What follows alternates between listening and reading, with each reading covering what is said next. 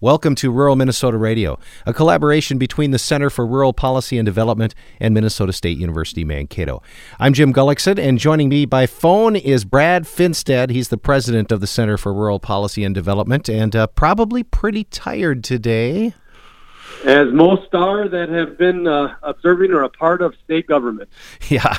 So uh, we're recording this on the Friday after everything got wrapped up in St. Paul at the legislature, and um, it went pretty late. It went till about what three thirty this morning.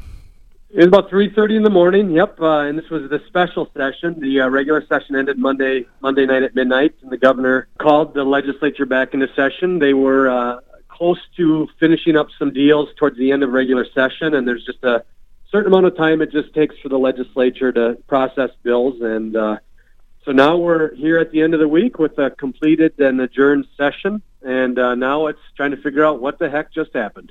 Well, and and uh, we still have to wait and see what happens with the uh, potential veto pen, right? I mean, he he might not sign some of this this stuff, right? You're you're correct. So there's a few bills that were passed during the regular session, which the governor then would have three days to act upon. And those bills that were passed during the special session, uh, I believe he has 14 days to act upon. So there will be a little bit of waiting game. You know, the governor's office will have chance to review and go over uh, those bills. He can line item finance items, but not policy. So if there's enough policy that he doesn't like, he could veto the entire bill, which would most likely trigger the need to meet again in some sort of special session. There's things that are in bills that I know uh, both the Republicans and the Democrats have found very, uh, um, you know, almost offensive. Mm-hmm. but uh, I guess in the spirit of compromise, maybe that's partly what that means. Is you got to, you know, take the good and the bad, and and hope uh, that you can make light of of the good to uh, uh, to you know move state government forward. So uh, yeah, it, it, it's not perfect. Legislative uh, actions usually aren't perfect, and uh, we saw that this session once again. Uh, what does it mean, in your estimation, for rural Minnesota? I mean, how did rural Minnesota come out on all this?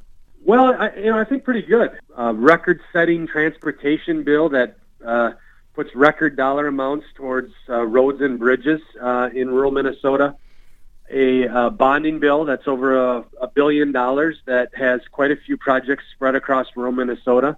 Uh, an education bill that puts uh, 400 plus more million dollars into education, uh, over two and two in the formula.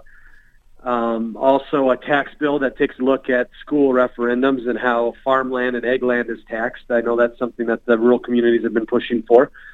Uh, and then the jobs bill that looks at uh, workforce housing and uh, a few of the other issues that uh, you know rural communities had asked for. Uh, but I think from a rural perspective, um, going into session, there was a strong focus on rural Minnesota. It was reflective in the way the governor and the House and the Senate uh, compromised and got to these final bills, and, and we're seeing results now that you know will positively affect rural Minnesota.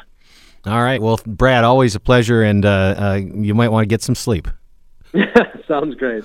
Uh, Brad Finstad is the president of the Center for Rural Policy and Development, and this has been Rural Minnesota Radio. We'll catch you next week.